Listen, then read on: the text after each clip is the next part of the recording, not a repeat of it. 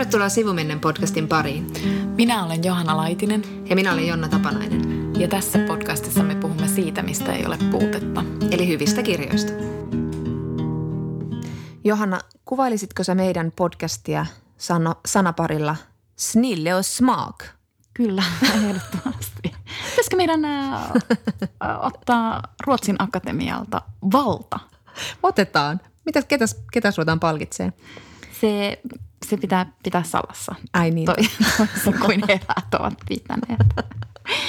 Tänään meillä on siis aiheena Nobel, kirjallisuuden Nobel. Äntligen! Pääsin sanomaan ekaksi. mutta, mutta emme siis itse asiassa puhu niinkään tänä vuonna palkituista. Koska emme lukeneet heitä.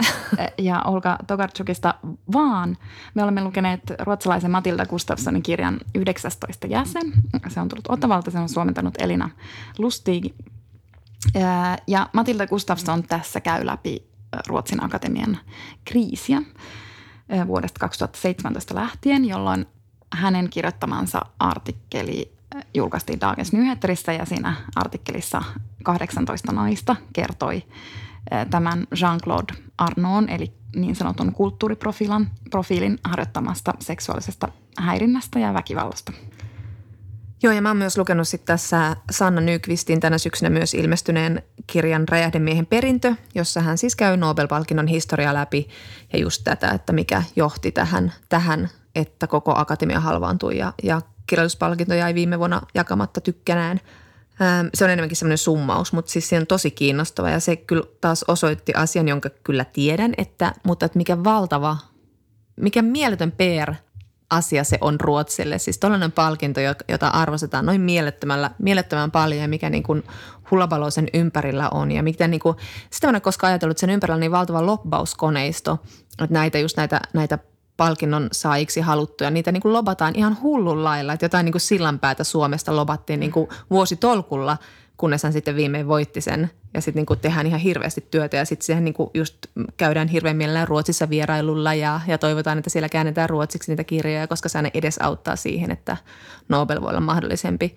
Ja sitten totta kai se moni kirjailija pitää sitä myös halvaannuttavana, että jos susta tulee niin kuin vaikka Sartre kieltäytyi Nobelin palkinnosta, koska hän ei, se on ehkä niin kuin – myös sitten semmoinen niin, kuin niin eliitin palkinto, että sit se on tosi vaikea olla olematta sylikoira sen jälkeen, vaikka kuinka kriittisiä ilma, ajatuksia siitä instituutiosta tai missä tahansa maailman tilasta ilmaisis. Ja tässä kanssa Gustafssonin kirjassa, siinähän kun siis Ruotsin Akatemia sai tämän palkinnon jakamisoikeuden 1800-luvulla, niin sehän oli niin kuin mieletön – lykky mm. heille, koska silloin oikeastaan ihailtiin tosi paljon just Ranskan akatemiaa eikä Ruotsin akatemia sinänsä ollut yhtään mitään kansainvälisesti, mutta sitten toi palkinto ikään kuin muutti kaiken. Kyllä. Tuota, ehkä Matilda Gustafssonista muutama sana. Hän on siis Dagens Nyheterin toimittaja ja vuonna 2017 hän kiinnitti sitten huomiota äh, Harvey Weinstein-tapaukseen Yhdysvalloissa silloin syksyllä. Ja ja hän rupesi tietysti toimittajana miettimään, että onko Ruotsissa jotain vastaavaa tapausta. Ja ensin tuli siihen lopputulokseen, että, että ei, ei ole, ei ole vastaavaa. Että ei voi olla. Niin, vastaavaa, joka, jo, joka olisi jotenkin vallakkaalla paikalla ja joka niin kuin, olisi käyttäytynyt yhtä räikeästi. Mutta, mutta sitten kävikin niin, että, että yhtäkkiä hänen mieleensä tuli siis Jean-Claude Arnaud, joka on Katarina Frostensonin – puoliso ja Katarina Frostenson taas on erittäin erittäin arvostettu ruotsalainen runoilija. Tai on ollut, sanoisinko näin, mm. että kyllä hänen kilpeensä on pieni kolhu tullut. Ja Frostenson on vuodesta 1992 ollut myös Ruotsin akatemian jäsen. Ja silloin kun Frostenson valittiin Ruotsin akatemiaan, niin hänestä ajateltiin, että nyt akatemiassa ryhtyvät puhaltamaan uudet tuulet, että hän on nuori nainen ja hän on niin, niin äh, korkealaatuisen kirjallisuuden ja niin kuin lyriikan puolesta puhuja, että hän tuo sekä semmoista arvovaltaa että niin kuin laatua, mutta sitten myös sellaista niin kuin uutta ajan henkeä sinne akatemiaan, mitä silloin ajateltiin, että se akatemia todella kaipaa, mutta, mutta toisin sitten kävi. Kyllä, sitten toi Frostesonhan on myös sen Ruotsin akatemian nykykirjallisuuden puheenjohtaja, eli hänellä on ollut tosi merkittävä asema siinä, että hän päättää, ketä kirjailijoita, nuoria kirjailijoita palkitaan taloudellisesti, että, että niin kuin, koska Nobel, äh, tai siis Ruotsin Akatemiahan ei ole vain pelkkää Nobelia, vaan ne, he jakavat ihan valtavasti rahaa kirjailijoille, joten hänellä on ollut tosi merkittävä asema sitten siinä – joka on se taas edestä, edesauttanut sitä, että Arno, joka on kutsunut itseään niin kuin akatemian 19 jäseneksi ja esiintyy niissä juhlissa hyvin isäntänä ja niin kuin tämmöisenä, niin, niin sitten hän on edesauttanut, on, niin kuin, että tämä Arno on voinut käyttää sitä asemansa väärin retostelemalla, että hän voi tosiaan sitten, hänellä on valtaa vaikka niin kuin sitten torpata jonkun aloittelevan nuoren naiskirjailijan ura – mutta sanoit tosiaan tuosta, että tämä alkoi tutkia, että voisiko Ruotsissa olla tällaista tapausta. Ja, ja Arno, josta oli tehty jo joskus 90-luvulla juttua, että, että hän, mä muistan miksi häntä nimettiin siinä jutussa joksikin saalistajaksi suurin piirtein tai seksuaalirikolliseksi suurin mm. piirtein. Siinä oli joku tosi vahva termi, mutta siitä oli vain tullut sellainen osa, joka oli rakentanut tämän Arnon myyttiä tämmöisenä niin kuin ranskalaisena naisten miehenä, joka pyöri tuolla niin kuin yöelämässä semmoisena suvereenina tyyppinä – ja, ja sitten tota, kirjailija Elise Carson oli kirjoittanut Twitterin, että jos sanon Me Too, suljetteko sitten foorumin? Lakkaatteko kutsumasta, kutsumasta Jean-Claudea juhlinne? Lakkaatteko antamasta hänelle anteeksi? Eli Forum, haluatko Johanna kertoa, mikä oli Forum? No Forum taas oli tämän Jean-Claude Arnon ja Katarina Frostensonin tämmöinen tai, taiteellinen tila Tukholmassa, Vaasastaanissa – se oli semmoinen kellaritila ja siellä niin kuin järjestettiin, se oli hirvittävän arvostettu ja se on ilmeisesti ollut hyvin, hyvin korkeatasoinen tila, jossa siis oli kirjailijoita, mutta myös muita taiteilijoita. Siellä oli niin kuin musiikin edustajia ja siellä oli kuvataiteilijoita ja sitä pidettiin siis tällaisena niin kuin taiteen edelläkävijänä ja siis niin kuin foorumina uudelle korkealaatuiselle taiteelle. Ja he perustivat sen, nyt en muista tarkkaan, 80-luvulla varmaan 80-luvulla, jo. joo. Jolloin siis tietysti niin kuin joku avantgardismi oli tosi mm. suosittua ja se oli niin kuin, että niillä on ollut siis todella tällaista niin kuin taiteellista trendinenä, että ne on haistelleet kyllä – että ne on ollut siis hyvin, hyvin lahjakkaita siinä, niin kuin, erityisesti oletettavasti se Frostenson. Mm. Että ainakin tämänkin kirjan perusteella siitä Arnosta tulee sellainen kuva, että se on niin kuin semmoinen hännystelijä. Mm. Ja tässä kirjassa on tosi kiinnostavaa siis itse asiassa se, että, että sitten paljastuu, että itse asiassa se Arno on siis patologinen valehtelija. Mm. Ja, ja että hän on tutustunut esimerkiksi Horace Engdalin, joka – jolla on hyvin vaikuttava asema, asema Ruotsin akatemiassa, niin he ovat ystävystyneet 80-luvulla. Mutta mut että, että ketään ei ole niinku kiinnostanut tavallaan se, kaikkihan tunnistaa siis patologisen valehtelun. Me kaikki tiedetään ihmisiä, jotka vähän niin kuin liiottelee mm. koko ajan ja keksii niin kuin omaa tarinaansa uudelleen. Mm. Kaikki tunnistaa sen, mutta tässä Arnoon tapauksessa se ei ole niin kuin häirinyt ketään. Ja en mä tiedä, eihän se niin kuin usein itseäkään häiritse, jos sun lähipiirissä on joku, joka niin kuin selkeästi niin kuin valehtelee koko ajan Kyllä. ja muokkaa omaa elämäntarinaansa muuksi. Niin, Mutta jos kirjassa... sitten paikkaasi jollain vaikka charmilla tai muuten niin. hauskalla olemuksella, niin on silleen, niin. no se nyt on tollainen. Niin, niin ja sitten tarjoaa jotain viiniä ja Kyllä. jotenkin poski suutelee. niin, mutta, että, mutta että tässä kirjassa just paljastuu, että se Arno on tausta, siis että hän on sähköasentaja, mm. mutta että hän on antanut ymmärtää, että hän on opiskellut Ranskan parhaissa yliopistoissa ja niin edelleen. Ja että hän on näyttelijättären lapsi, äiti oli sitten ompelija. Hänestä löytyy aika vähän tämä Gustafsson löytää Ranskassa tietoja hänestä, mutta niin kuin jossain hän on sitten möyrinyt muutaman vuoden ja sitten yhtäkkiä pullahtaa Ruotsiin. Ja, ja tosiaan on, hän tosiaan kertoi itsestään kaikenlaisia, kuten että hänellä oli ihan valtavan tärkeä asema Pariisin tai Ranskan opiskelijavallankumouksissa tai näissä mellakoissa 60-luvulla ja, ja niin poispäin. Mutta se, se, miten tässä oli niinku mahtavaa just tämä, että kun tämä sanoit on Horace Engdahl, niin, niin hän ja sitten Stig Larsson ja näitä muita, muita tämmöisiä niin nuoria miesneroja, he perustivat tämmöisen niin Chris-lehden, joka oli sitten tämmöinen niin taidelehti ja heitä pidettiin tämmöisenä mega lahjakkaina tämmöisen niin uuden elitismin synnyttäjinä.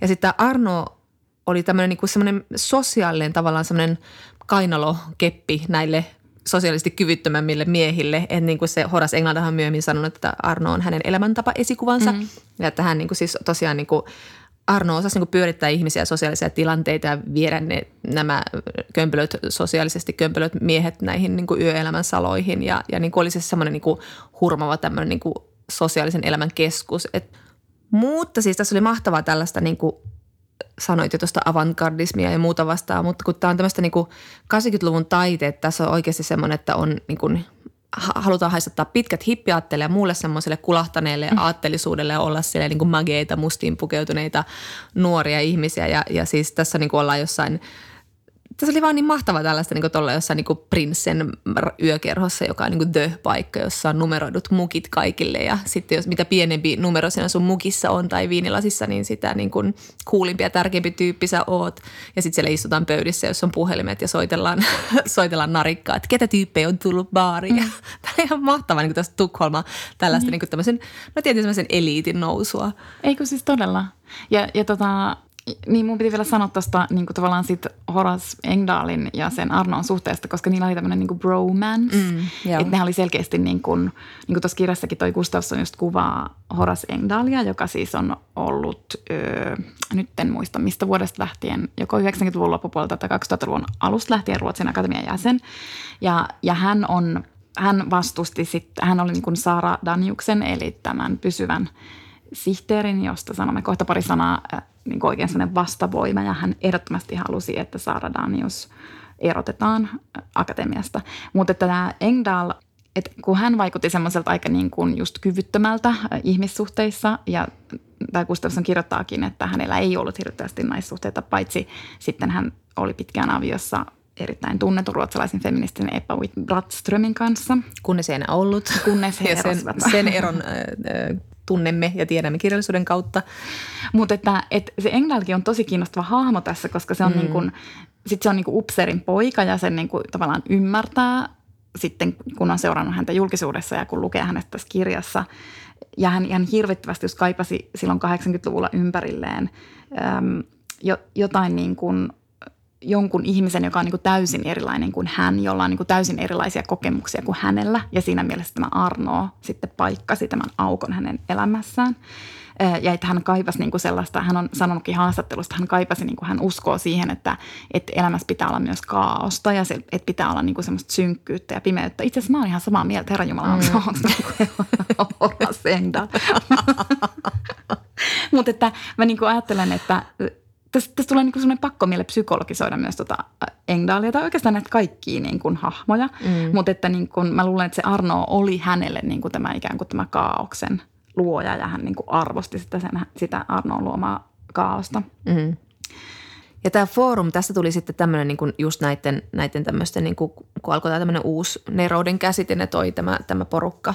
Just, että kun tämä Arno itse ei ollut millään lailla lahjakas, niin sitten hän myös ihaili ihan hirveästi tämmöisiä Horace Englandin tyylisiä oikeasti lahjakkaita ja niin kuin fiksuja miehiä. Ja, ja sitten tosiaan he sitten niin olivat tosiaan tämän, tämän niin kuin tavallaan tästä, he niin kuin palautti taiteen arvostuksen tietyllä lailla semmoisen romanttisen neron käsitteen, mutta myös sitten sellaisen, että, että koska se kriislehti, siinä kirjoittiin paljon taidekritiikkiä, niin he nosti tavallaan kritiikin semmoiseen niin tasaveroiseen, ellei niin kuin jopa korkeampaan mm. asemaan kuin taide. Että he olivat oikeasti niin ajattelevat tälle hyvin elitistisesti, että, mm. että kritiikki voi olla arvokkaampaa, hyvin kritiikki.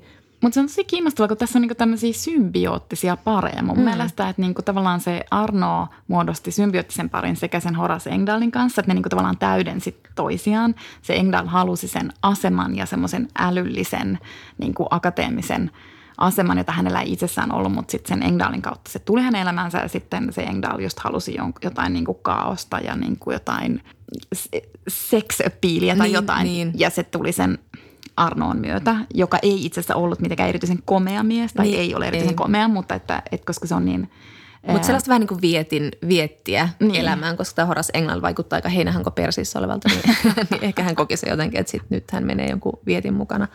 Mutta sitten toinen symbioottinen suhde on sitten Arnoon ja tämän Frostensonin mm. välillä, mutta se jää niin kuin tosi paljon mystisemmäksi. Kyllä yleisesti ottaen ja myös tässä kirjassa, koska se Frostenson sitä on kuvattu niin kuin hyvin etäiseksi hahmoksi ja se on aina halunnut olla mm. ruotsalaisessa kulttuurielämässä hyvin etäinen. Se ei anna hirveästi lausuntoja, se ei halua olla valokuvissa, se mm. ei niin kuin paistattele missään parasvaloissa, vaan haluaa niin kuin pysyä taustalla.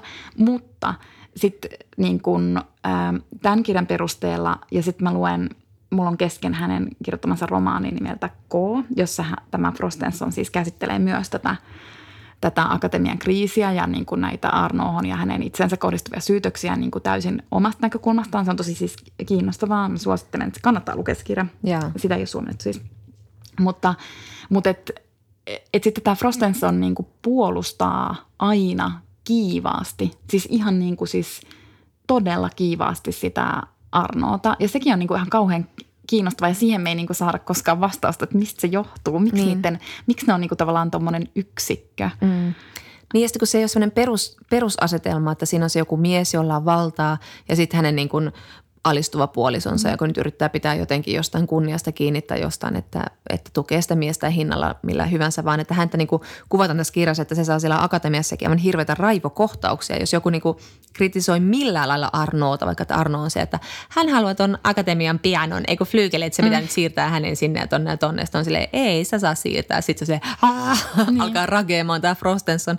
Mutta tämä Frostenson jää tosiaan, tosiaan tässä, niin kuin, että itsellä vaan herässä, että ei herra Jumala, tehkää nyt joku tämmöinen niin kuin unauthorized biography tästä tyypistä, kun tämä on niin kuin, se oli niin – että sitä, kuvattu, sitä on aina kuvattu keijuksi ja madonnaksi ja jääkuningattareksi ja niin kuin sanoit, niin hän ei halua olla esillä. Mutta että semmoisen niin hauraaksi ja vähän semmoiseksi niin kuin satuolentomaiseksi, mutta jolla on just tämä mieletön temperamentti. Ja sitten se, että niin kuin Frostenson on näiden Gustafssonin haastattelemien naisten – silminnäki havainnoissa siis ollut useampankin kertaa läsnä, kun Arno on kopeloinut jotain naista. Ja sitten hän on niinku puolustellut tämä Arno sitä asiaa, että heillä on täm, tällä on tämmöinen yhteinen sopimus ja tämä on semmoinen dynamiikka, joka vetoaa häneen ja, ja niin poispäin. Että, että heillä on ollut en tiedä minkälainen suhde, mutta se jää todella tässä niin kuin mysteeriksi, että, että niin kuin vaikka Arnostakin löytyy niin kuin hänen menneisyydestään paljon, tai siis hyvin vähän tietoa, niin sitten hänestä saa kuitenkin kuva just semmoinen, että minkälainen häiskä se loppupeleissä mm. on. Mutta tämä Frostenson jää kyllä ihan aidosti mysteeriksi. Mm. Ja sitten tavallaan siinä se romaanissa, että siinäkin vaan niinku tajuu, se on ihan hirvittävän älyllinen mm. ja hän ilmiselvästi, niinku, toki se on romaani, mutta kun se on ihan todella avoimesti siis oma elämäkerrallinen romaani, mutta että hän niinku nostaa – itsensä ja puolisonsa niin kuin muiden ihmisten yläpuolelle tosi mm. selvästi. Kyllä. Ähm, mutta tässä oli myös kiinnostavaa musta, musta tässä Frostensonissa sitten niin tämmöinen just pakkomielle kuvailla häntä jotenkin keijuksi. Musta mm. niin kuin kuulost, ei niin kuin yhtään sovi hänelle. Että sehän on niin kuin ihan mielettömän sukupuolittunut mm. sana. Sillä että heti jos joku nainen on jotenkin hiljainen ja vetäytyvä, niin hän on sitten joku keiju. Mm. Sillä että mä en ikinä kutsuisi sitä Frostensonia niiden tietojen perusteella, mitä mulla on niin keijuksi. Mm. Ja sitten kun tässä oli vielä, vielä että noi akatemian jäsenet halusivat viimeiseen asti tietysti, koska he ovat niin kuin vuosikymmeniä tehneet sen Frostensonin kanssa yhdessä töitä, niin he halusivat niin kuin uskoa hänestä parasta. Ja sekin oli mun mielestä vähän niin kuin koomista, koska sitten sit ne oli silleen, että halusimme uskoa, että häntä oli manipuloitu ja että Jean-Claude olisi jollain lailla hänen paha henkensä. Se olisi tehnyt kaikesta paljon yksinkertaisempaa, mutta sekin on niin, niin hirvittävän sukupuolittunut, että sitten automaattisesti ajatellaan, että varmaan tuota naista tuossa nyt manipuloidaan. Niin toi, joka on niin tunnustettu runoilija ja, niin. ja niin kuin tekijä. Ja... Et todellisuudessa just, kun tässä kirjassa oli niin makeata just myös se, että – että tämä osoittaa just, että niitä valtasuhteita on myös niin kuin tosi monenlaisia. Ne menee niin kuin moneen suuntaan, että just mitä sä itse äsken myös viittasit siihen, että sillä Frostensonillahan on niin kuin tosi paljon enemmän valtaa kuin tuolla Arnolla. Ja, niin kuin, et, ja että se Arno ikään kuin hyötyy siitä sen Frostensonin vallasta. Ja itse asiassa tämä Gustafsson tässä kirjassakin niin kuin toteaa, että itse asiassa se Arno on niin kuin muusa. Ja mm-hmm. se on niin kuin, että niiden, niiden tavallaan ne sukupuoliroolit on niin kuin kääntynyt päälailleen. Ja sitten ei tosin täysin. Niin, mm. Että et sitten niin kuin, että tavallaan, että se Arno on hysteerikko, yleensä mm. naisia leimataan hysteerikoiksi. Ja tässä tapauksessa se Arno on just lähempänä luontoa ja himoja ja ikään kuin ei pysty hillitsemään sitä. Mutta sitten Gustafsson kirjoittaa tosi hienosti, että se on silleen, että minua kylmää se vapaus, jolla meidän aikamme sallii miehen ilmaista hysteriaa. Koska niin kuin, nainen ei saisi koskaan tolla tavalla ilmaista hysteriaansa, että hän siis ra- raiskaa. Mm, mm lähentelee. Siis tämän kirjan perusteella se on niin kuin ollut hyvin arkipäivää mm, se sen mm. semmoinen kotelointi ja käsiksi käyminen ja niin kuin ikään kuin verbaalisesti mm. häirintä. Mm. Mutta te just toi, että, että ilmaista hysteriaa, eli, eli jos naisen hysteria on aina ollut sitä, että se kääntyy sisäänpäin ja itsensä vahingoittamiseksi, niin sitten sit niinku miehen hysteria on sitten tätä, että hän vahingoittaa ympärillä olevia ihmisiä. Mutta just toi, kun sä sanoit tuon Frostensonin vallasta ja tosta, että, se, että sekin on ollut näille naisille myös ihan hirveän raskasta, koska nämä lähennellyt naiset on useimmat olleet just taiteen kentällä toimivia tyyppejä. Että Frostenson, kun on ollut tämmöisen niin 80-luvun niin naisvetoisen lyriikan tämmöinen aloittaja, niin sitten sitä on arvostettu niin hirvittävästi ja ihailtu ja kunnioitettu, että sitten kun hänen miehensä on siinä jotenkin silleen moikka moi, niin kaikki on aika avoimena hänelle tälle mm. miehelle. Ja sitten kun tämä mies toimii näin, niin sitä tuntee myös kauheita syyllisyyttä, että voi ei, että tämä, niin nainen ja, ja nyt tämä mies ja sekin asettaa semmoisen oudon, oudon niin kuin valon siihen koko kohtaamiseen. Että. Mm. Mutta erikoinen persoona täytyy sanoa. Mutta sitten tässä kirjassa on vielä yksi erittäin merkittävä henkilö ja se on jo mainittu Sara Danius, joka valittiin pysyväksi sihteeriksi muutama vuosi sitten Ruotsin akatemiaan. Nyt Danius on siis edes mennyt, hän kuoli syöpään hiljattain. Ja Danius oli oikeastaan niin kuin ensimmäinen – tai siis ensimmäinen Ruotsin akatemiassa, joka päätti niin kuin puuttua sitten tähän Arnoon toimintaan. Toki se tapahtui sitten tämän Dagens Nyheterin jutun jälkeen, mutta en nyt tiedä, olisiko se mm. voinut tapahtua ennen sitä. Mutta että Daniels päätti tarttua toimeen ja hän, hän otti yhteyttä juristeihin ja hän päätti, päätti, että akatemian täytyy selvittää perinpohjaisesti tämän, sekä tämän Arnoon niin kuin – toimet, että sitten tämän foorumin, eli mm. tämän Frostensonin ja Arnoon yhteisen kulttuuritilan toimet, koska Akatemia on kuitenkin rahoittanut sitä foorumia avokätisesti. Ja Arno on hallinnoinut tämän akatemian omistamia ulkomaan residenssejä, niin kuin vaikka jotain Pariisia ja Berliinin paikkoja. Niin. Mutta loppujen lopuksi kävi sitten niin, että, että siellä akatemi- akatemiassa heräsi, siellä niin kuin akatemia jakaantui oikeastaan kahtia, että oli sitten niitä jäseniä, jotka puolustivat Daniusta. He olivat oikeastaan kaikki niin, kuin, ikään kuin niin sanotusti nuorempia jäseniä tai niin kuin viime vuosina valittuja jäseniä. Ja sitten tämä vanha siipi oli sitten Arnoon ja Frostensonin hyviä ystäviä ja he sitten vastustivat näitä Daniuksen hankkeita. Ja niin siinä sitten loppujen lopuksi kävi, että keväällä 2018, eli siis muutama kuukausi tuon Dagens Nyheterin jutun julkaisemisen jälkeen, niin Sara Danius sitten joutui eroamaan pysyvän sihteerin toimesta. Joka onneksi herätti hirveitä mielenilmaisuja ja mielenosoituksia ja, ja kulttuuriväki polemisoi sen, sen jälkeen ja, ja tota, vaati akatemialta toimia. Ja, ja tämä Matilla Gustafsson, äh, hänellä oli sovittuna tämän Sara Daniuksen kanssa siis iso kunnon perustelen haastattelu, mutta sitten siinä aikana äh, Danius sairastui ja se jäi sitten kos- täysin tekemättä. Et se olisi ollut kyllä tosi kiinnostavaa, olisi saanut hänen äänensä tähän vielä – mutta se, mikä Daniuksessa just on mahtavaa, että, että nämä monet naiset, jotka sanoo, että nyt, nyt Nobel-akatemia tai Ruotsin akatemia antaa nyt tiedotteen tästä tilanteesta, niin, ja Sara Danius astui ulos ja kaikki nämä naiset odotti, että sieltä tulee taas jotain dibadaba, ei meidän Ruotsin akatemiassa, tämä on ihan semmoista jotain niin kuin yleistä sanahelinää, niin – niin se oli näille naisille ollut tosi merkittävää, että sitä Danius oli sanonut sen, että niin ryhdytään toimiin ja ylipäätään tuonut sitä viestiä, että hän uskoo näitä 18 naista, jotka tämä Matilda Gustafsson sai tähän artikkeliinsa puhumaan.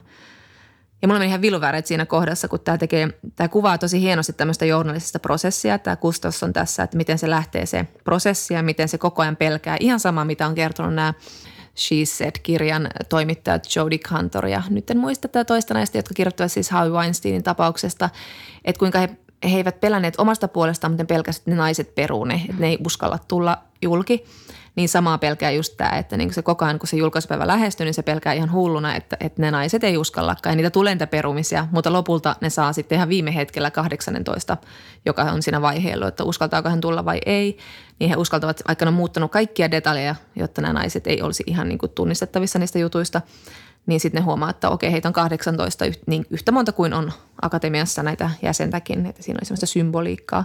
Mutta hän kirjoittaa tosi hyvin siinä niistä semmoista epäilyksistä ja ahdistuksesta ja pelosta ja, ja sitten siitä, kuinka hän itse on yhteyksissä Arnoihin ja yrittää saada Arnoolta kommenttia, mutta ei koskaan saa. Ja kuinka hän niin kuin sitten menee itse viimeinkin uskaltautuu sinne foorumiin tai sille vähän niin kuin uskaltautuu, mm-hmm. koska siitä on tullut semmoinen myyttinen hirveä paikka – ja menee sinne ja sitten sit he astuvat ystävänsä kanssa yhteen huoneeseen ja siellä on Arno jonkun herraseurojen kanssa ja sitten tämä Arno huutaa, hei katsokaa nyt tulee tyttöjä. Kommentoin näin.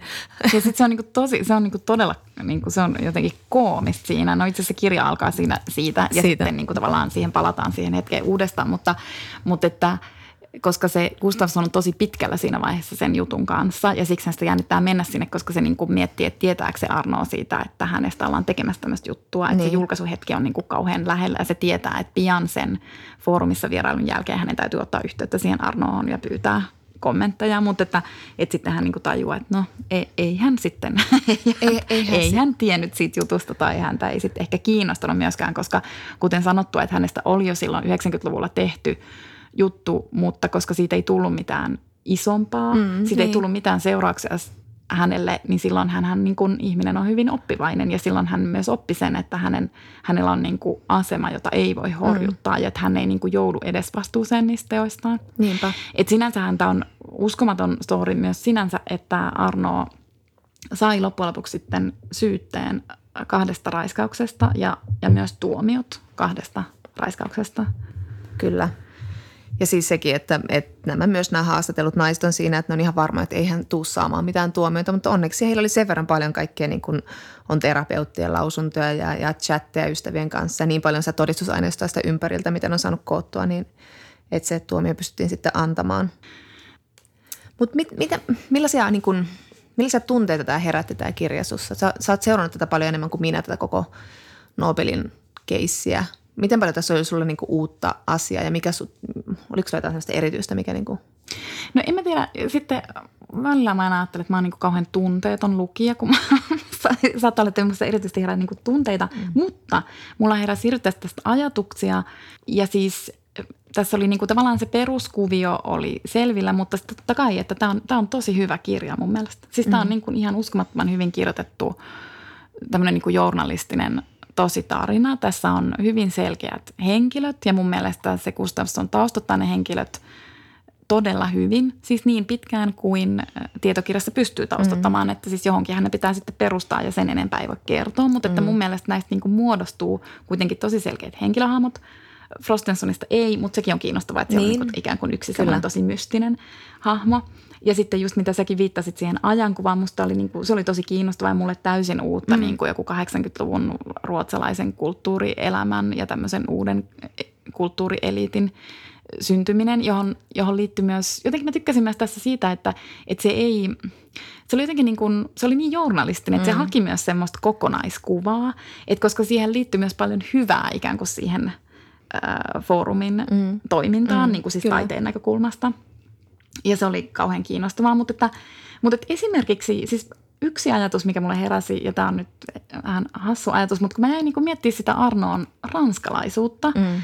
koska mä niin kuin, kun sehän oli vähän niin kuin, että jos miettii, että millä tavalla se niin kuin otti näihin nuoriin naisiin kontaktia, sehän oli niin kuin hyvin hävytön ja hyvin niin kuin suorapuheinen, mutta kun ne oli niin kuin tosi huonoja mm. ne sen kommentit ja ne oli semmoisia niin tosi mauttomia, siis semmoisia, että se oli ihan överi se hahmo. Ja se oli just semmoinen, että, että se saattoi just sanoa, että sulle pitäisi olla avarampi kaula-aukko. Sille, että anteeksi, toi on niin huono toi kommentti.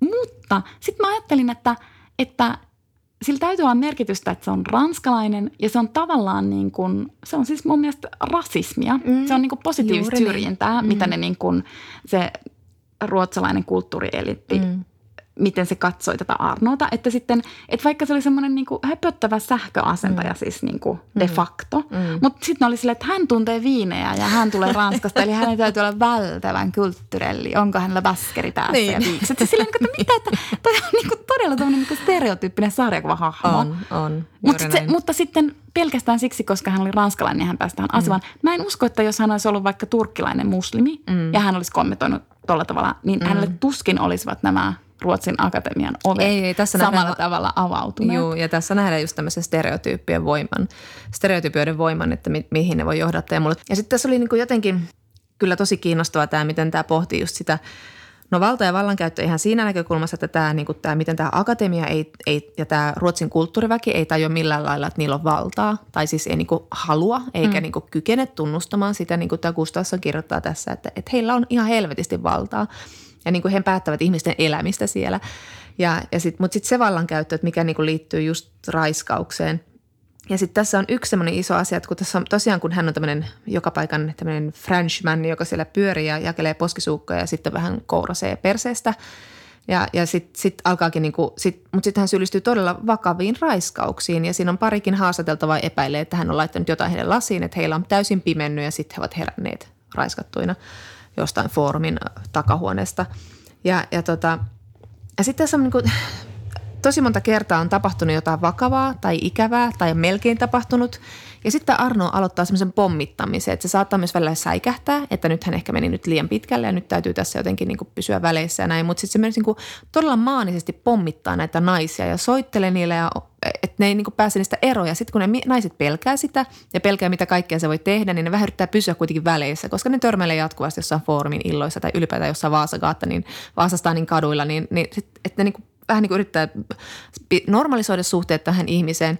Mutta sitten tapahtuu sitä, että niin ne naiset saattaa uudestaan mennä Arnon luo. Tai sitten ne, niin kuin, että no nyt tässä on nyt tavattu jo muutaman kerran tämän hirveän incidentin jälkeen, että ei tässä mitään, että nyt, ei tässä, no nyt se haluaa, että viedä mut teille ja nyt se ei pääse kotiinsa nukkumaan, että se haluaa tulla meille nukkumaan ja muuta vastaavaa. Sitten niin kuin, just tulee semmoinen, että naiset, älkää nyt saatana ottako sitä ukkoa vastaan kotiin. Ja sitten tapahtuu koko ajan, niin kuin, sit voi tulla tosi vakavia tapahtumia sen jälkeen, kun on antanut sille uuden mahdollisuuden ja kuvitellut, että tässä nyt ollaan taas ihan tavallisissa väleissä ja normalisoitu tämä tilanne. Tässä on tosi paljon tällaisia esimerkkejä. Niin on, ja sitten, ja sitten se oli mun, mun mielestä se oli itse asiassa kiinnostavaa, että mitä se herätti minussa just ne kohdat, koska tässä annetaan ääni siis näille naisille, että he ovat niin kuin minä muodossa sitten kertomassa näistä erilaisista tapahtumista. Suurin osa siis kyllä pseudonyymeillä – Ähm, mutta et, mut et kun mullekin tuli mieleen sille, että ihan kun taisi ollut just joku niin kuin telkkari, jännäri, sarja, että muutenkin mm. niin vaan koko ajan huutaa niille niin. naisille, että älkää menkö sinne asuntoon, älä, älä niin. mene siihen taksiin, älä niin. mene, älä koko tee sitä. Ajan. ja niin kuin, näin. Ja sitten, mutta se oli mun mielestä kiinnostavaa myös, ja kun se Gustafsson itse ottaa tämän esille, että kun hänkin niin kuin tavallaan, kun hän oli sitten koonnut tätä materiaalia, ja on niin kuin ilmiselvää, että se Arno on siis syyllistynyt rikoksiin ja muihin siis täysin sopimattomiin ja tuomittaviin tekoihin. Mutta silti, että se Gustafsson itsekin niinku tuskastuu tavallaan niihin naisiin ja sille tulee semmoinen olo, että se haluaa niinku ruveta muokkaamaan niitä storeja. Siis sen takia, että niitä naisia uskottaisiin ja että se niinku tuskastuu just siihen, että, että miksi ne niinku, mik, miksi ne ei lähteneet pois sieltä asunnosta tai, tai miksi ne niinku, miksei ne pyytäneet jotain taksi pysähtymään, kun ne oli Arnon kanssa yhdessä taksissa ja ilmi, siinä alkoi niinku tulla vähän semmoinen fiilis, että tässä ehkä tapahtuu jotain pahaa. Siis me tiedämme sen lukijana, eihän se nainen sitä tiedä siinä taksissa. Tai, tai että sitten kun nämä naiset lamaantuu vaikka raiskauksesta, että, että, niin kuin, että sitten se Gustavskin itse tuskastuu. Ja se on mun mielestä tosi hyvä, että se tunnustaa sen ääneen. Mm, mm, kyllä. Koska siinä niin kuin tuli, mullekin tuli lukijana just semmoinen niin kuin turhautuminen, että Samoin. miksi, että miksi teidän pitää niin kuin pitää enemmän puolianne. Eh, mutta siis kaikkein kiinnostavinta siinä on mun mielestä niin kuin mun oma reaktio, mm. eikä se, että millä tavalla ne naiset niin kuin käyttäytyy, koska et sit niin kuin, Koska sen et, pystyy selittämään, mutta silti on sille, että miksi. niin, mut, niin. Ja, mutta se, se on tosi kiinnostavaa, että meillä on ihan kuin meillä on niin kuin joku intuitiivinen niin kuin haluttomuus ymmärtää mm. siis niitä naisia. Mm. Ja se mm. on niin kuin, siellä on ydin jossain niin kuin, jos ei nyt naisvihas, mutta jossain naisinhossa tai jossain, niin kuin, jossain semmoisessa ikään kuin just siinä – jos siinä mikä semmos... on niin kuin kaiken ongelma myös, että niitä uhreja mm. ei uskota. Niin, niin siinä ikiaikaisessa... niin kuin herää se semmoinen, että apua puolustaudu ja karkaa. Just niin. Ja sitten siinä ikiaikaisessa siinä sille, että, että niin kuin, olikohan sinussa nainen kuitenkin sitten vähän syytä, että näin pääsi käymään niin. ajattelussa, mikä, niin kuin, mikä, me, mikä meillä on vallalla. Mutta just semmoista tässä hyvä tässä kirjassa, että se pysähtyy pohtimaan just tätä niin kuin raiskauksia ja seksuaalisen hyväksikäytön niin kuin käsitteitä. Ja siis sanoo myös siitä, että kuinka moni näistä uhreista, kun se just sanoo tuskastuansa tähän asiaan, niin se sanoo, että moni näistä uhreista halusi jotenkin niin kuin ottaa sen oman tarinansa haltuun ja niin kuin tavallaan niin kuin pienentää sitä, mitä on tapahtunut. Mm pistää se johonkin semmoiseen häiriöön tai sellaiseen, mitä tapahtuu humalassa. Ja hei, ollaan, ollaan niin kuin moni, moni näistä, tai parikin sanoo näistä haastelusta naisista sitä, että, että ne halusivat olla vähän semmoisia irtonaisia, mm. että niin kuin, että olin ollut niin siveä ja se aika oli niin sellaista julkea, mm. että halusin olla kerrankin semmoinen nainen, joka, maailman nainen, joka niin kuin vähän harrastaa seksiä jonkun kanssa mm. ihan sama, vaikka se onkin tapahtunut silleen niin kuin, ei, ei mm. mitenkään halutusti. Ja, ja niin kuin jotenkin, että ne haluaa niin kuin tehdä sitä sellaisen vaan, se oli vaan semmoinen tapahtuma, ei se ole mikään raiskaus – ja sitten niin kuin tosiaan toinen syy tietenkin oli myös tämä pelko, että pelättiin Arnoota ja haluttiin mm. pysyä hänen, hänen kanssaan hyvissä väleissä. Mutta se menee tässä, se Gustafsson siteraa tässä semmoista saksalaista kulttuurihistorioitsijaa kuin Mithu M. Sanialia, joka on kirjoittanut raiskaiskir- raiskaiskirjan vuosi sitten. Ja siinä se, tämä Saniel kirjoittaa siitä, että kuinka meillä on vain yksi tapa puhua raiskauksesta – että kuva uhrista, uhrista perustuu vanhoihin käsityksiin, joissa naisen kunnia ja henkilökohtainen arvo liitetään hänen vartalonsa ja seksuaalisuuteen, seksuaaliseen puhtauteen. Sellainen ajatustapa muuttaa raiskauksen hyökkäykseksi naisen syvintä olemusta vastaan. Hyökkäys likaa hänen sisimpänsä ja jälkeenpäin voimakkain tunne on kulttuurimme ohjaama häpeä. Että kuinka on mahdollista, että niin merkittävästä ja yleisestä kokemuksesta ei saada aikaan kuin yksi yhdenlainen tarina. On, on kai selvää, että väkivaltaa voidaan reagoida yhtä tavalla kuin on uhrejakin – Eli just se, että tavallaan, että, että näillä naisilla ei välttämättä ollut niinku sanoja puhua siitä, mitä on tapahtunut, jos se ei ollut raiskaus. Ja tämä on se, mitä me ollaan puhuttu siinä Cat Person novellistakin, että tavallaan kun miituun alla on käyty niin mahtavia keskusteluja, ja yksi keskustelu on ollut just tämä tämmöinen, niin tämmöinen vähän tällainen, että no suostu nyt seksiin, ettei A, toi mies loukkaannut, B, tee jotain pahempaa, jolloin tämä on raiskaus, jolloin mä oon todellakin uhri. Niin sitten se, että niinku, ei, ei tavallaan halua sanoa sitä sanaa raiskaus, koska siitä oli niin helposti mm. identiteetti ja silloin sä oot uhri ja silloin se niinku leimaa sun koko loppuelämää ja sun koko henkilö, koko sun olemusta on vahingoitettu niin vahvasti. Mm. Että se on musta hienoa, että se pohtii tätä asiaa siinä, että miten se onkin niin mahdollista. Että se on niinku, sen takia naiset yrittää pienentää tapahtunutta monta kertaa. Ja yksi sanoi tässä silleen, mikä kuulosti ihan hurjaltakin melkein, mutta yksi, yksi haasteltava sanoi näin, että olen iloinen, että onnistuin normalisoimaan tilanteen. Ajattelen, että olin, niin kuin, nyt mä summaan tämän vähän omin sanoin, että itse provosoin, olin kanssarikollinen, mutta olin siis toimija. Mm. Se on se käytännössä niin. sen ajatus siinä. Mutta sitten mä mietin myös, että mun mielestä toi Gustafsson onnistuu itse asiassa kuvaamaan, nehän on tosi erilaisia ne tapaukset, mitä kautta ne naiset niin kuin sitten tavallaan että osa tulee raiskatuksi ja osa tulee just sillä, sillä semmoisella harmaalla alueella, jonne ei niin kuin sit loppujen lopuksi halunnut päätyä, vaikka olisi ehkä halunnutkin päätyä sen Arnon kanssa sänkyyn. Mutta kun se Arnohan käyttäytyy yhtäkkiä myös tosi väkivaltaista, niin kuin tavallaan, Kyllä. että sit seksistä tuleekin yhtäkkiä niin kuin väkivaltaista. Se ei, että se on semmoista niin kuin epämiellyttävää harmaata kyllä, aluetta, kyllä. joka jättää niihin naisiin niin kuin jäljen. Niin mun mielestä se just onnistuu toi Gustafsson siinä, että se pystyy niin kuin todella näyttämään just sitä, että ei ole vain yhtä tarinaa ja ei ole vain yhtä tapaa sit niin niin. reagoida siihen. Joo, Siksikin toi on niin kuin tosi tosi hyvä, hyvä toi kirja. Mutta jotenkin mä just mietin vielä tota, just sitä, että miten ne naiset niin kuin tavallaan päätyy sen Arnoon kelkkaan. Mä tykkäsin tuossa kirjassa myös siitä, että moni niistä naisista sanoi, että ne just itse halusi sitä. Että ne niin kuin, mm. yksikin sanoi mun mielestä, ja mä olin silleen, että juuri niin, että naisilla on mun mielestä oikeus myös huonoon miesmakuun. Mm, mun mielestä se on niin, niin, siis niin. tavallaan, että miksi naisilla pitäisi olla jotenkin niin kuin ihan mielettömän hyvä miesmaku, koska yksi niistä sanoi, että minua sekä inhotti että kiehtoi, mm. siis se tyyppi. Just niin. Ja se on täysin tunnistettava ja sehän on, niin kuin, sehän on siis niin kuin – naisten oikeus myös, että kyllä ne saa päättää, että minä harrastan seksiä vähän tuommoisen inhottavan miehen kanssa. Niin, niin ja just tuommoisen, että niin olen nyt se maailman nainen niin, ja te harrastan seksiä, niin. mitä vitun väliä. Niin. Ja sitä paitsi se on Catherine Frostensonin mies, wow, tai jotain niin. vastaavaa. Ihan sama niin. mistä motiiveista, eikä naisella tarvitse olla mitenkään niinku korkeampi moraali sen suhteen, kenen kanssa menee sänkyyn. Vaan. Niin, ei niin, vaan että just silleen, että no minä nyt haluan ton, että, siinä on, että se on kyllä jotenkin niinku tosi slaimia niin kuin ällö, mutta jotain, joku, jotain siinä niin kuin on kiehtovaa. No, mutta sitten se ajautuukin tilanteeseen, johon se nainen ei loppujen lopuksi olisi halunnutkaan Joo, mm. päätyä. Mm. Et sitten mä niin kuin mietin myös, myös sitä, että, että ehkä, no Pohjoismaat on sille, se on tavallaan myös niin kuin ongelmallista, että me koko ajan hoetaan, että Pohjoismaat on tosi tasa-arvoisia, mm. koska se voi niin kuin tavallaan ikään kuin sokaista meidät, että, että sehän on ihanne, että Pohjoismaat olisivat tasa-arvoisia, mm. mutta se ei niin kuin oikeasti pidä paikkaansa, että on myös tilanteita, jotka on oikeasti vaarallisia. Mm.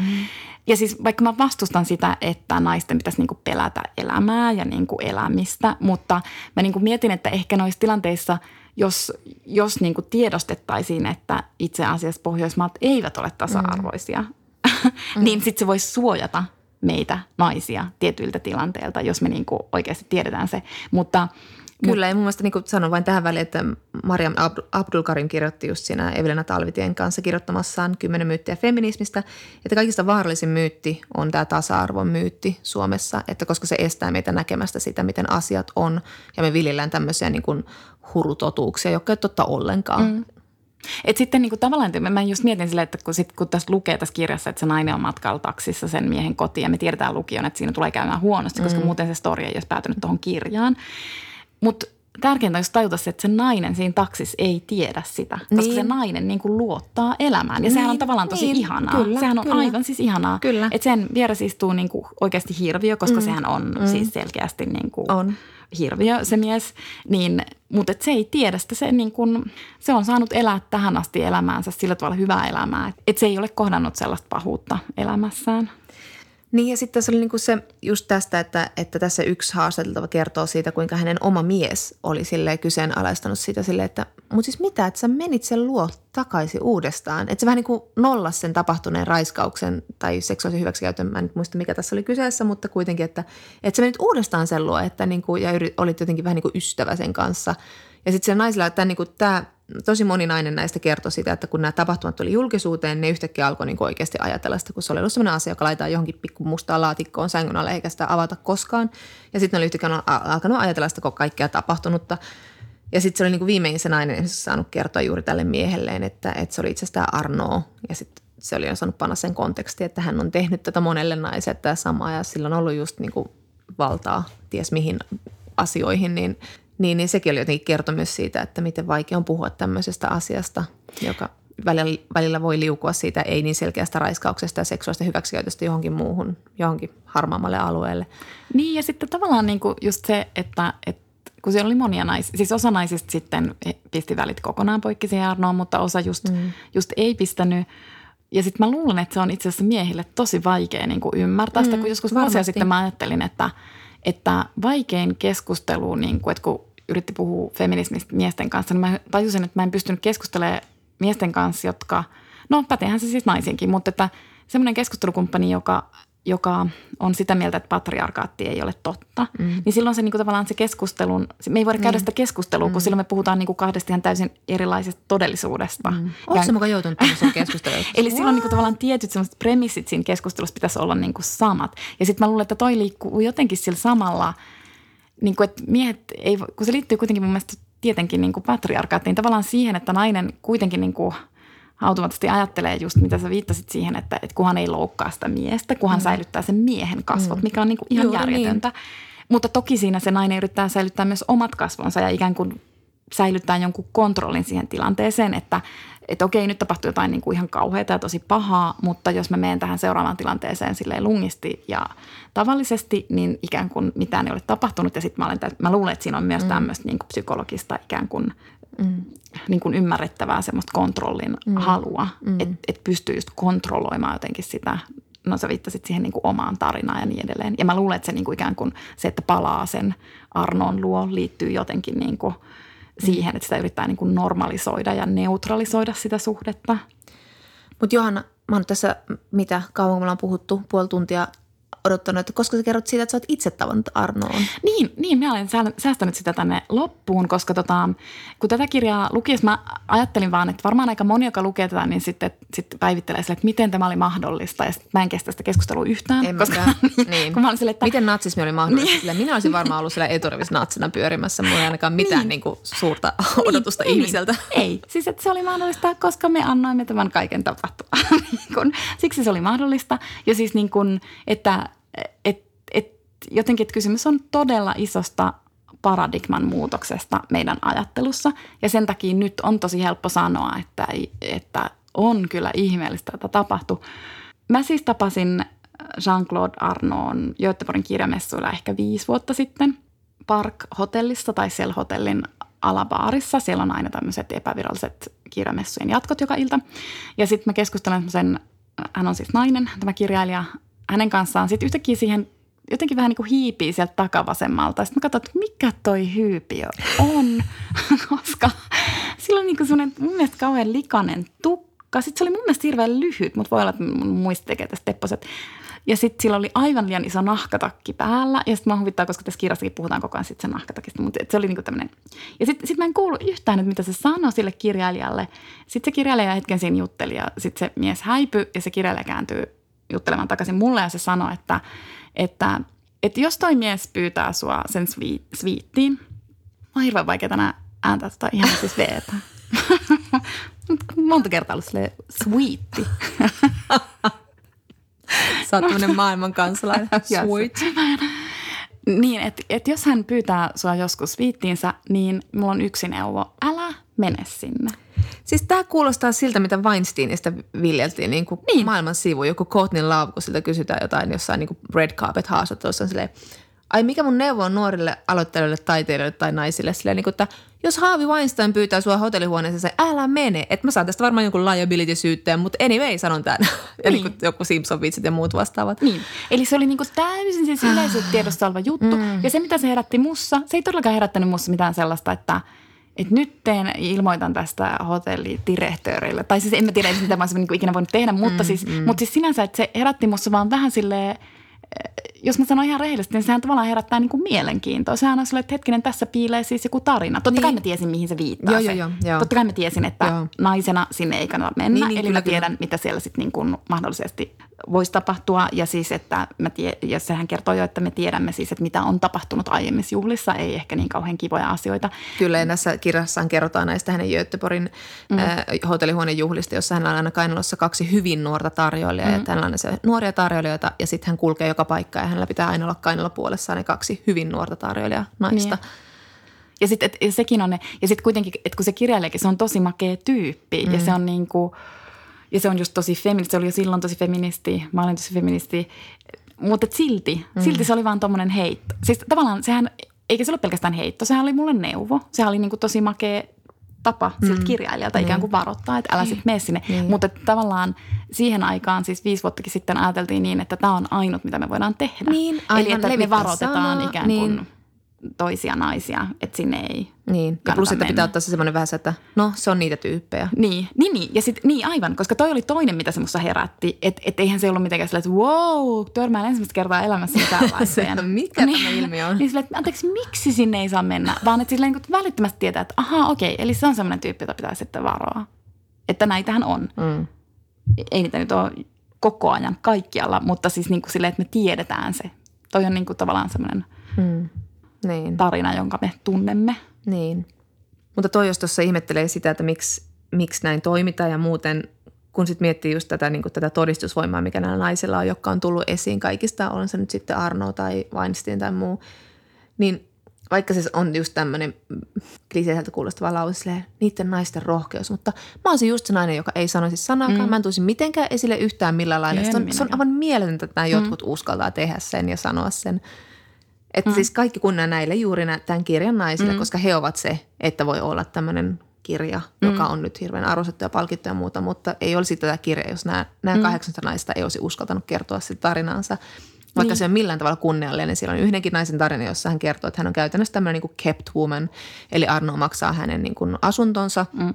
ja heillä on vuosien seksisuhde – ja tämä nainen sanoi, että se niin kuin, tavallaan niin kuin minuus ja identiteetti katoaa mm. koko siinä aikana. Se yrittää päästä sitä eroon siitä suhteesta, mutta se on ihan hirvittävän vaikeaa ja ystävät katkaisee välit häneen, kun on ihan se, että miksi sä oot tuollaisessa niin kuin riistosuhteessa ton niin kuin ukkomien kanssa ja ton hirviön kanssa.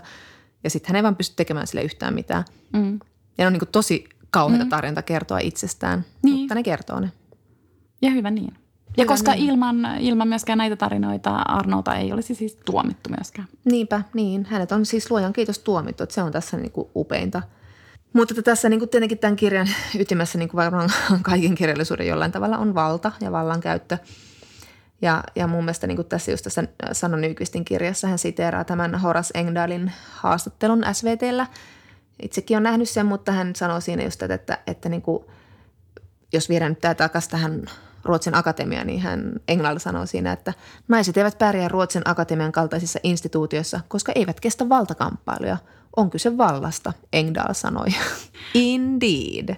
Mutta tota, ootko jo ajatellut, mitä sä laitat päälle tota, tiistain Nobel-juhliin? Viittaan tässä nyt Sara Daniukseen, jonka katedraalin omaiset vaatetukset olivat siellä aina tämmöisiä isoja huomion kohteita. Siis posti on hukannut mun kutsun. Aha. No mutta jos katsotaan telkkarista, niin mä lait, voit sä vatsata kuva, missä asussa sä katsot sitä sängyllä. Kyllä mä voin. Mutta se on pakko sanoa, että nythän meillä on siis, nythän on palkittu Peter Hanke ja, ja tosiaan Olga Tokarczuk ja, ja sitten tosiaan tässä, kun luin tätä Nykvistin kirjaa, joka nyt jäi tässä keskustelussa vähän vähemmällä huomiolla, mutta se on tosi hieno summaus Nobelin palkinnon historiasta. Siis ylipäätään se, että just tämä kaikki niin kuin propaganda ja loppaus siellä taustalla ja sitten tämä, niin kuin tämä Ruotsin pyhä puolueettomuuden niin kuin viljely, että he ovat puolueeton Ruotsia, tähän ei liity politiikkaa mihinkään ja mihin liittyisi enemmän politiikkaa kuin Nobelin palkintoon. Ja kaikki nämä skandaalit, mitä siihen palkintoihin liittyy ja kaikki tämä, niin kuin, mutta ennen kaikkea vitutti, kun luki nyt tämän, tämän Gustafssonin kirjan ja sitten luki, luki tämän niin kuin sen jälkeen tämän Nykvistin kirjan just tästä niin kuin, siitä, niin kuin miten sanot, tämmöinen äijäinstituutio tietenkin, että niillä on myös niin kuin ihan rakenteessa kyvyttömyys tunnistaa se ja tunnustaa se, että ne on niin kuin ollut osil, osiltaan niin kuin näyttämässä tietä tällaiselle vallan väärinkäytölle ja ignoraamassa sitä, että niin kuin siinä on naisia laonnut maahan sen, sen niin kuin kaiken sen, sen niin kuin vanavedessä. Mutta just ihan tämmöisiä perusfaktoja just siitä, että, niinku, että jos on niinku 115 kirjailijalle, tai itse asiassa nyt on 116, 116 kirjailijalle myönnetty Nobelin palkinto, niin niistä 15 on ollut naisia. Ja sitten Nyqvist kirjoittaa tässä, että sodan jälkeen tuli semmoinen pitkä, niin kuin maailmansotien jälkeen tuli semmoinen pitkä käppi, että sitten se, oli, että se niin kuin miettii sitä, että on, onko se syynä sitten se, että niin kuin on tullut se, että nyt on miehet palanneet rintamalta, maailman taas miesten, naiset takas kotilie, kotihellojen ääreen ja sitten niin kuin unohdetaan tämä teidän kirjallisuus.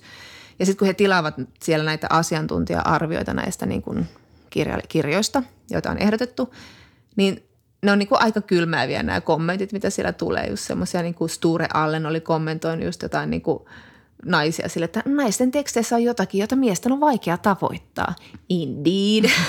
Mutta ja sitten niinku, että ylipäätään se on ollut niinku niin, niin se koko se instituutio on niin äijä-instituutio, että, että siis ei ole ihme, että siellä on katsottu niin sormia läpi niin paljon niin, ja, niin kauan tätä ja miten se jakautui tämän, tämän Arnoon keissin jälkeen. Että vieläkin joku Horace Engdahl pitää kiinni siitäkin, että ei, akatemia on pyhä, älkää, älkää mäkin rupesin itse asiassa lukemaan syksyllä äh, tämmöistä ruotsalaista kirjaa kuin Svenska Akademien Makten kvinnorna och pengarna.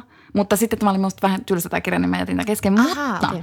mutta tämän kirjan oikeastaan just pointti on just toi, että siis koko tämän ähm, Ruotsin akatemian ja just tämän Nobel-palkinnon kaiken kaikki niin kuin on lähtenyt semmoista niin kuin naisepäluulosta. Mm. Että se on ollut siellä mukana niin kuin aivan alusta lähtien. Siellä on ollut siis semmoinen erittäin epäluuloisesti naisiin suhtautuva Hebbu, Kyllä. joka on ollut puuhaamassa tätä kirjallisuuspalkintoa silloin, kun sitä sitten Ruotsin akatemialle tarjottiin. No, sinänsä se oli 1800-luvulla, että siellä nyt oli aika montakin semmoista hebbua, mutta, oli, mutta kuitenkin. Mutta se on niin kuin tavallaan niin kuin sisään kirjoitettu sinne, niin kuin sinne akatemian. On, on. Mutta esimerkiksi Selma Lagerlöf, joka sai siis – pal- palkinnon joskus 1900-luvun alussa, jota oli lopattu jo monta kertaa, mutta siellä oli ollut yksi sinnikäs heppu, varmaan tämä, missä sä puhut, mm. en muista hänen nimeään, historiankirjoihin ei paineta tätä hänen nimeään, mutta oli propagoinut ihan tosi vahvasti sen, sen sitä vastaan, että ei missään nimessä. Ja se oli muuten sama. Se on se sama. Niin, no niin, joo. No niin, joo, just.